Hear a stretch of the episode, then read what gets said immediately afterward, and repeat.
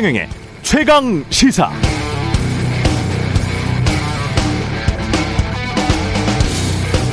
자, 잠깐 시간을 돌려보겠습니다. 지금 미중 갈등이 언제 본격화됐죠? 미중 무역 적자가 천문학적 수준으로 누적되면서 트럼프 행정부 때 미국이 대중 보복 관세 부여하고 본격화됐습니다. 2018년 일인데요. 그때 이후에 어느 나라가 이 무역 전쟁에서 승리를 했을까? 미국 월스트리트 저널 최근 기사를 보니까 미국, 중국 둘 다 잃었다. 이렇게 평가를 했습니다. 중국은 경제 성장률에 큰 타격을 입었고 미국은 잘 아시죠? 인플레이션 상황이 악화됐다. 이런 것입니다. 싼 물건 덜 팔게 되고 싼 물건 못 사게 됐으니까 당연합니다. 그런데 무엇보다 가장 악화된 것은 양국 민심입니다. 서로에 대한 감정이 가장 악화됐습니다. 미국 퓨 리서치 센터에 의하면 2018년 중국에 대해 미운 감정을 가진 미국인은 47%였던 반면에 지금은 82%라 냅니다. 공화당, 민주당 다 미워합니다. 중국 역시 애국주의가 만연해 있습니다. 미국 헐리우드 영화 잘 안 보고 중국 영화 많이 보고 있고요. 중국 제품 많이 사고 영어 사교육도 금지됐습니다. 이렇게 두 나라 유권자가 모두 서로를 싫어하면 두 나라 정치인들은 어떻게 행동을 하게 될까요? 서로 잘 지내볼 노력을 열심히 다시 해보기보다는 각자의 미움, 악감정을 적절히 이용해서 각자의 국내 정치에 이용할 가능성이 높고 그럼 또 악순환이 될 겁니다. 그렇게 둘 다 갈등하고 싸우다가 경제적으로 잃고 난 자리는 누가 메우겠습니까? 2018년 트럼프의 대중 보복 관세 이후 미국 수출이 급성장한 나라들 베트남, 대만, EU 27개국, 멕시코였습니다. 고래 싸움의 이익 본 새우들인데요.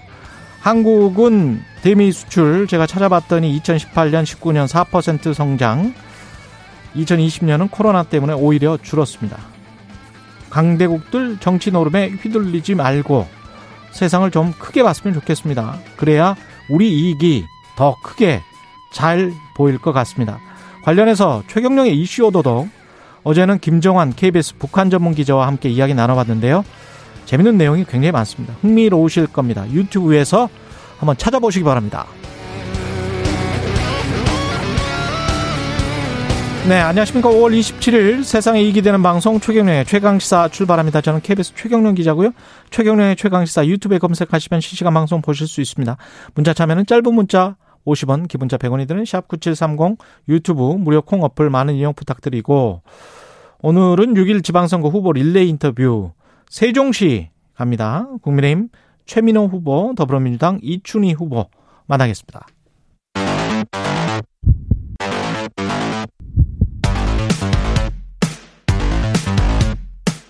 오늘 아침 가장 뜨거운 뉴스 뉴스 unboxing 네 뉴스 unboxing 시작합니다. 민동기 기자 김연아 평론가 나와 있습니다. 안녕하십니까? 안녕하십니까? 예. 오늘부터 사전 투표가 시작됩니다. 짧게 소식 전해 주시죠. 오늘부터 내일까지 이틀 동안 진행이 되고요. 조금 전인 오전 6시부터 오후 6시까지 투표를 할 수가 있습니다. 신분증만 있으면 전국 사전 투표소 어디에서든지 이제 투표가 가능하고요. 예, 아무 데서나. 예. 예. 투표 용지가 많습니다. 광역단체장, 교육감, 기초단체장, 지역구 광역의원, 지역구 기초의원, 비례대표 광역의원, 비례대표 기초의원 예? 다 찍으셔야 됩니다. 일곱 장이에요? 그렇습니다. 그리고 여기에다가 아, 국회의원 재보궐선거 하는 지역 있지 않습니까? 예. 한장 더 붙습니다. 그 지역은. 물론 8장. 예. 물론 세종하고 제주 같은 경우에는 특별자치도기 때문에 기초 단체장하고 기초 의원이 빠지거든요. 여기는 다른 지역보다 이제 투표 용지가 좀 적습니다.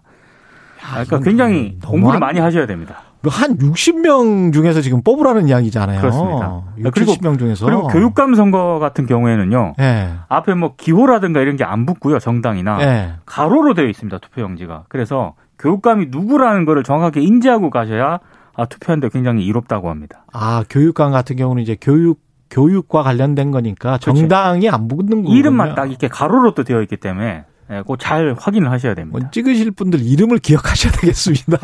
이름도 기억 못하는 사실은 기초 시의원 뭐 이러면 이름도 나는 구청장 후보도 지금 잘 모르는데 이름을 그렇죠. 큰일 났네. 이 지방선거가 그래서 예. 사실 이거를 우리가 다 어떤 정치의 어떤 교과서처럼 예. 이 사람들이 어떤 공약을 했고 어떤 행보를 걸어왔고 어떤 걸 앞으로 할 것이냐 이걸 다 따져갖고 할 수가 없어요 사실. 예. 우리가 뭐 시사 평론가처럼 뭐 24시간 막 뉴스를 막 봐야 돼 이런 사람이 아니면은 음. 어려운데 그래서 사실 이렇게 일곱 장씩 찍어야 되는 지방선거라는 게 뭐 유명무실한 거 아니냐 뭐 이런 지적도 있습니다만 예. 그렇다 그렇게 뭐 생각하기보다는 어. 어쨌든 친절하게 그래도 다 이 공보물을 보내줬어요 집에 예. 다행히도 그렇죠. 두껍더라고요. 그렇죠. 이거 이거 보는데도 하루 종일 봐야 됩니다. 사실 꼼꼼하게 보려면 그래서 공보물이라도 우리가 좀 이 꼼꼼히 보고 그 다음에 투표를 하는 게 필요합니다.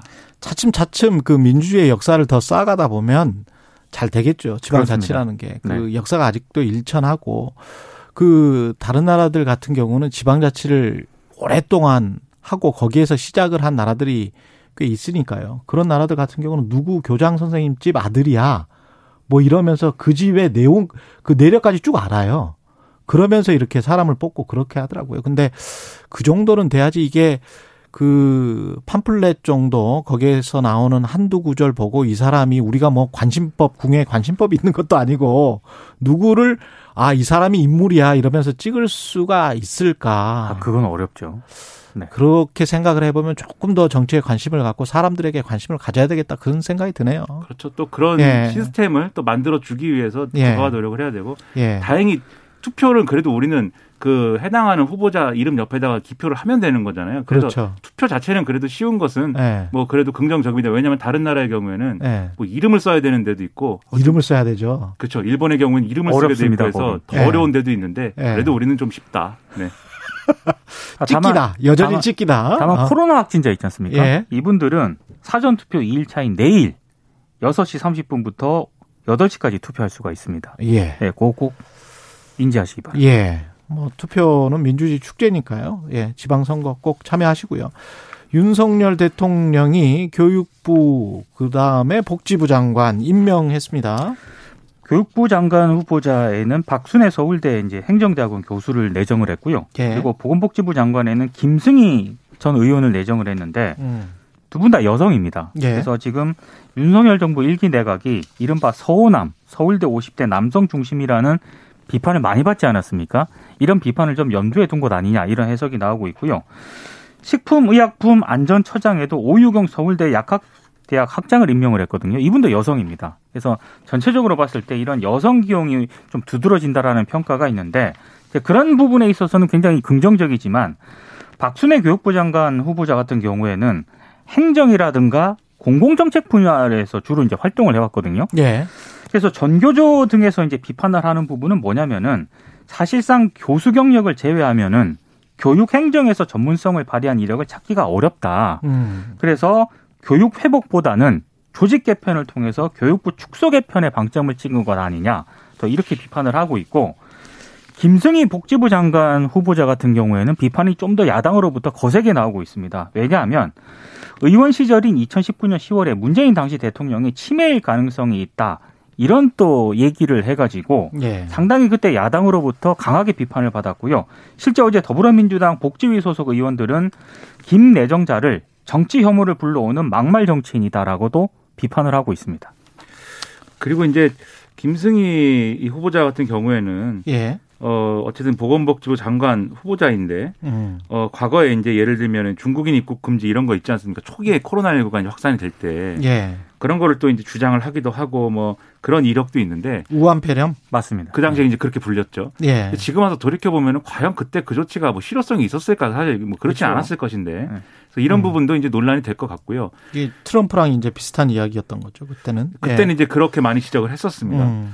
그리고 이제 또 방금 말씀하신 것처럼 이 교육부 장관이 왜 이 교육에 대해서는 어떤 전문성이 없느냐 이게 이 상당한 쟁점이 될 것인데 물론 이제 그런 측면이 있어요. 아무래도 이 교육부 장관이 부총리 역할을 같이 하기 때문에 이 부총리로서 더 이제 이 비경제 어이 부처의 경우에 더 이제 어떤 뭐랄까요 컨트롤 타워로서의 역할을 또 충실히 해야 된다는 임무가 같이 있긴 합니다만 그렇게 사실 이렇게 하려면은 차관 인사라든지 이런 데서라도 교육 전문가들이 확실하게 이제 뒷받침해 주는 그런 인사가 필요했는데 그렇죠. 지금은 장관도 차관도 다 비교육 전문 저, 이, 교육에서는 비전문가다 이런 지적이 나오고 있기 때문에 인사청문회 쉽지 않을 것 같고요. 예. 이게 그래도 이제 긍정적인 거는 어쨌든 윤석열 대통령이 이제는 여성들에게 좀 기회를 많이 주겠다 이렇게 노선 전환을 한 것처럼 보이지 않습니까? 그렇죠. 지난 24일에 국회의장단 만난 자리에서 그 자리에서 이제 어, 이 김상희 부의장이 얘기를 한 거예요. 이 젠더 음. 갈등 관련돼서 아쉬운 부분들이 있다라고 했는데 윤석열 대통령이 아, 인사를 하다 보니까 이 여성 후보자가 마지막에 이제 좀 이 기준을 못 넘는 상황들이 있어서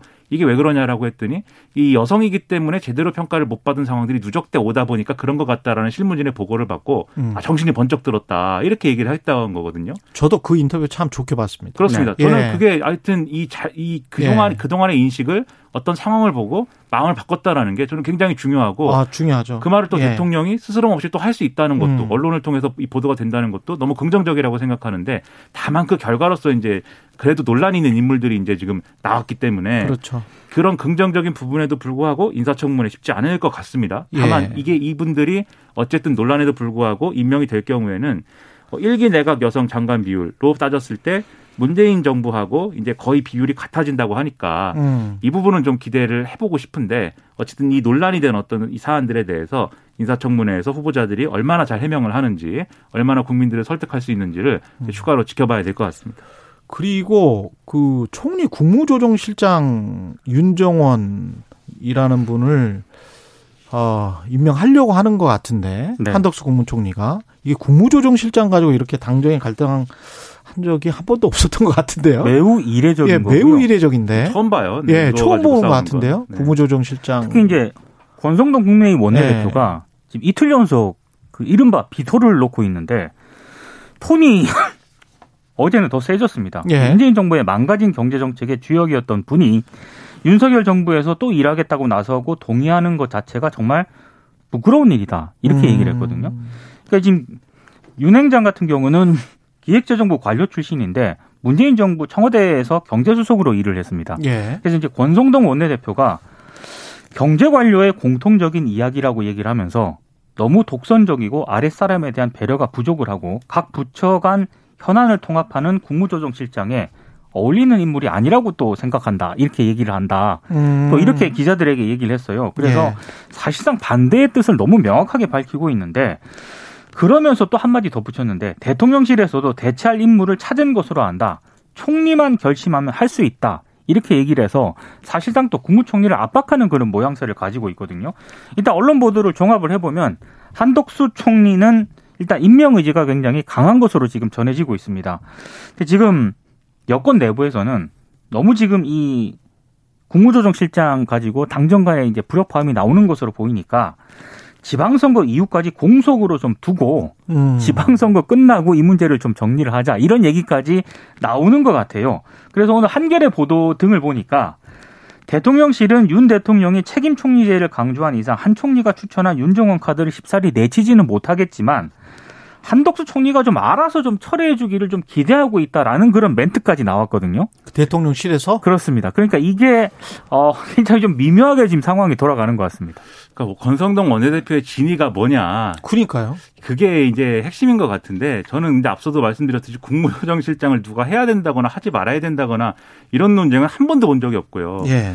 그래서 그 이후로 이제 윤종원 이제 어 기업은행장이 뭐 문재인 정권에서 경제수석 한 것이 문제다라는 취지인데 근데 그 얘기 뭐 예를 들면 소득주도 성장이라든가 탈원전이라든가 뭐 이런 걸 주도했다고 막 하는데 그렇게 볼 수 있는 거냐는 상당히 의문이거든요. 왜냐하면 소득주도 성장은 초창기에 이제 홍장표 당시 수석이 이제 주도를 막 했고 그렇죠. 음. 그게 이 역효과가 있고 뭐 여러 가지 논란이 있고 뭐 이렇게 좀 얘기가 커지다 보니까 당시 문재인 대통령이 홍장표 수석을 떠나보내고 그다음에 기존 관료 중에서 선택한 카드가 이제 윤종원 수석이었던 거고 이 윤종원 수석이 나오면서 소득주도 성장이라는 단어는 없어졌거든요. 포용적 성장으로 포용적으로. 바뀌었죠. 네, 그렇죠. 맞습니다. 포용적 성장으로 바뀌었고 그게 뭐 OECD가 권장하는 또는 뭐 이런 국제기구가 권장하는 뭐 성장론이다라고 해가지고 약간 색깔이 바뀌었었는데. 근데 소득주도 성장이나 포용적 성장이나 지금 저 오세훈 시장의 무슨 안심소득이나 근로소득 그 문재인 정부 때 했던 소득주도 성장 중에서 근로소득 장려제라는 게 있거든요.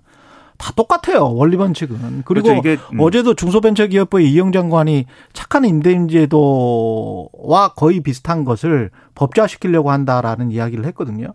근데 착한 임대인 소득제와 관련해서도 언론들이 지난 5년 동안에 이거 좌파 정책이라고 얼마나 떠들었습니까? 저는 근데 이게 이런 식으로 너무 어떤 특, 특정한 정책들 미국이나 유럽에서는 70년 70년대부터 막 하는 정책들이거든요. 안심소득 제도 같은 경우도 오세훈 시장이 지금 뭐 지난해부터 한다고 하면서 그냥 하잖아요. 근데 거기에 관해서는 아무 말이 없거든요.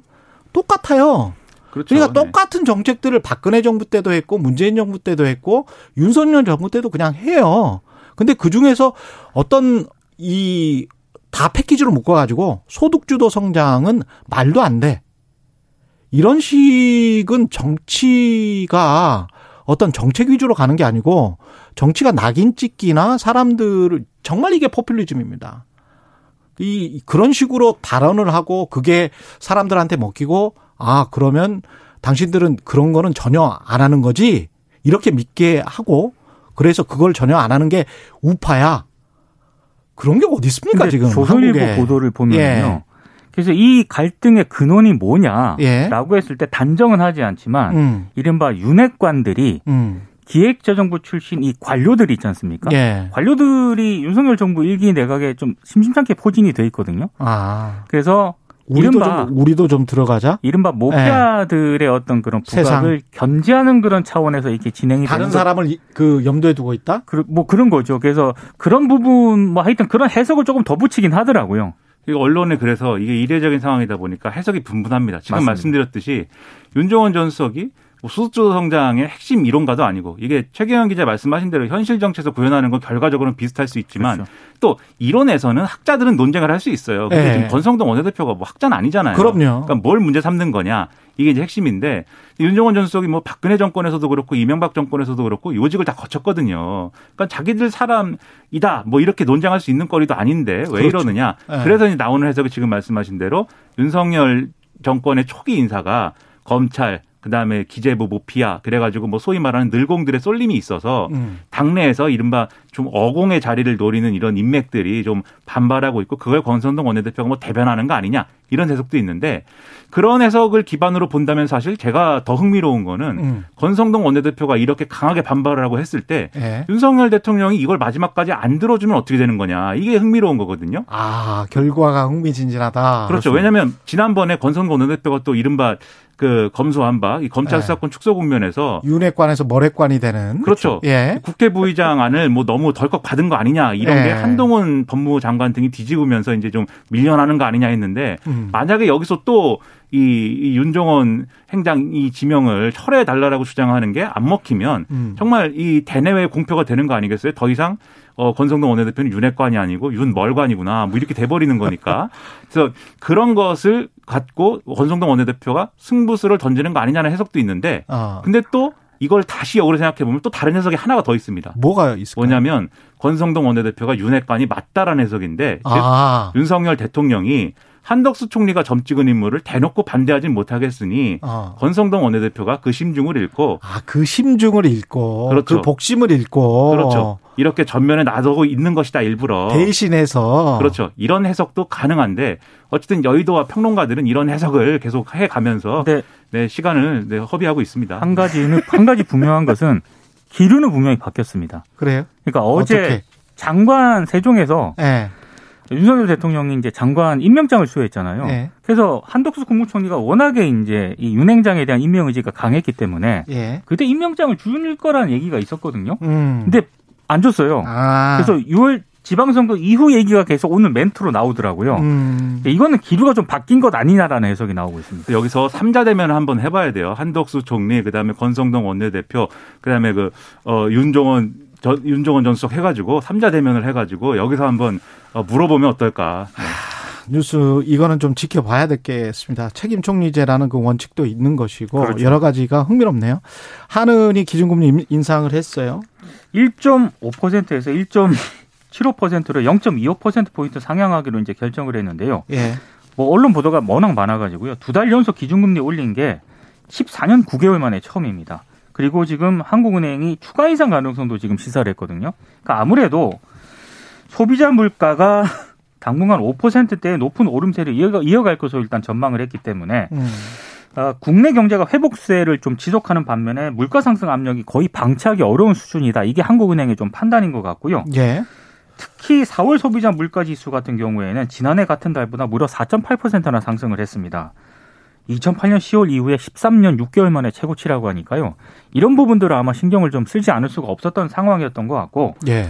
다만 뭐 이건 당연한 조치라고 보는데 어, 가계 이자 부담이 좀 가중되고 소비력이 위축이 될 수밖에 없고요. 특히 자영업자라든가 취약계층은 직접적인 타격을 받지 않겠습니까? 예. 이런 부분들에 대한 어떤 정부의 보완 대책도 좀 필요한 것 같습니다. 음. 그러니까 이제 코로나19 돈풀기의 이 후폭풍 그리고 러시아의 우크라이나 침공이 겹쳐져 가지고 음. 전반적인 이제 물가 상승 압력이 커져 있는 상황인 것이고 그게 전 세계적으로 이제 골칫덩이인 거죠. 예. 그렇기 때문에 미국의 경우도 지금 거의 제 기억으로만 해도 저 뭐 제가 미국 전문가 저 저는 미국 전문가가 아니고 최경영 기자가 미국 전문가인데 예.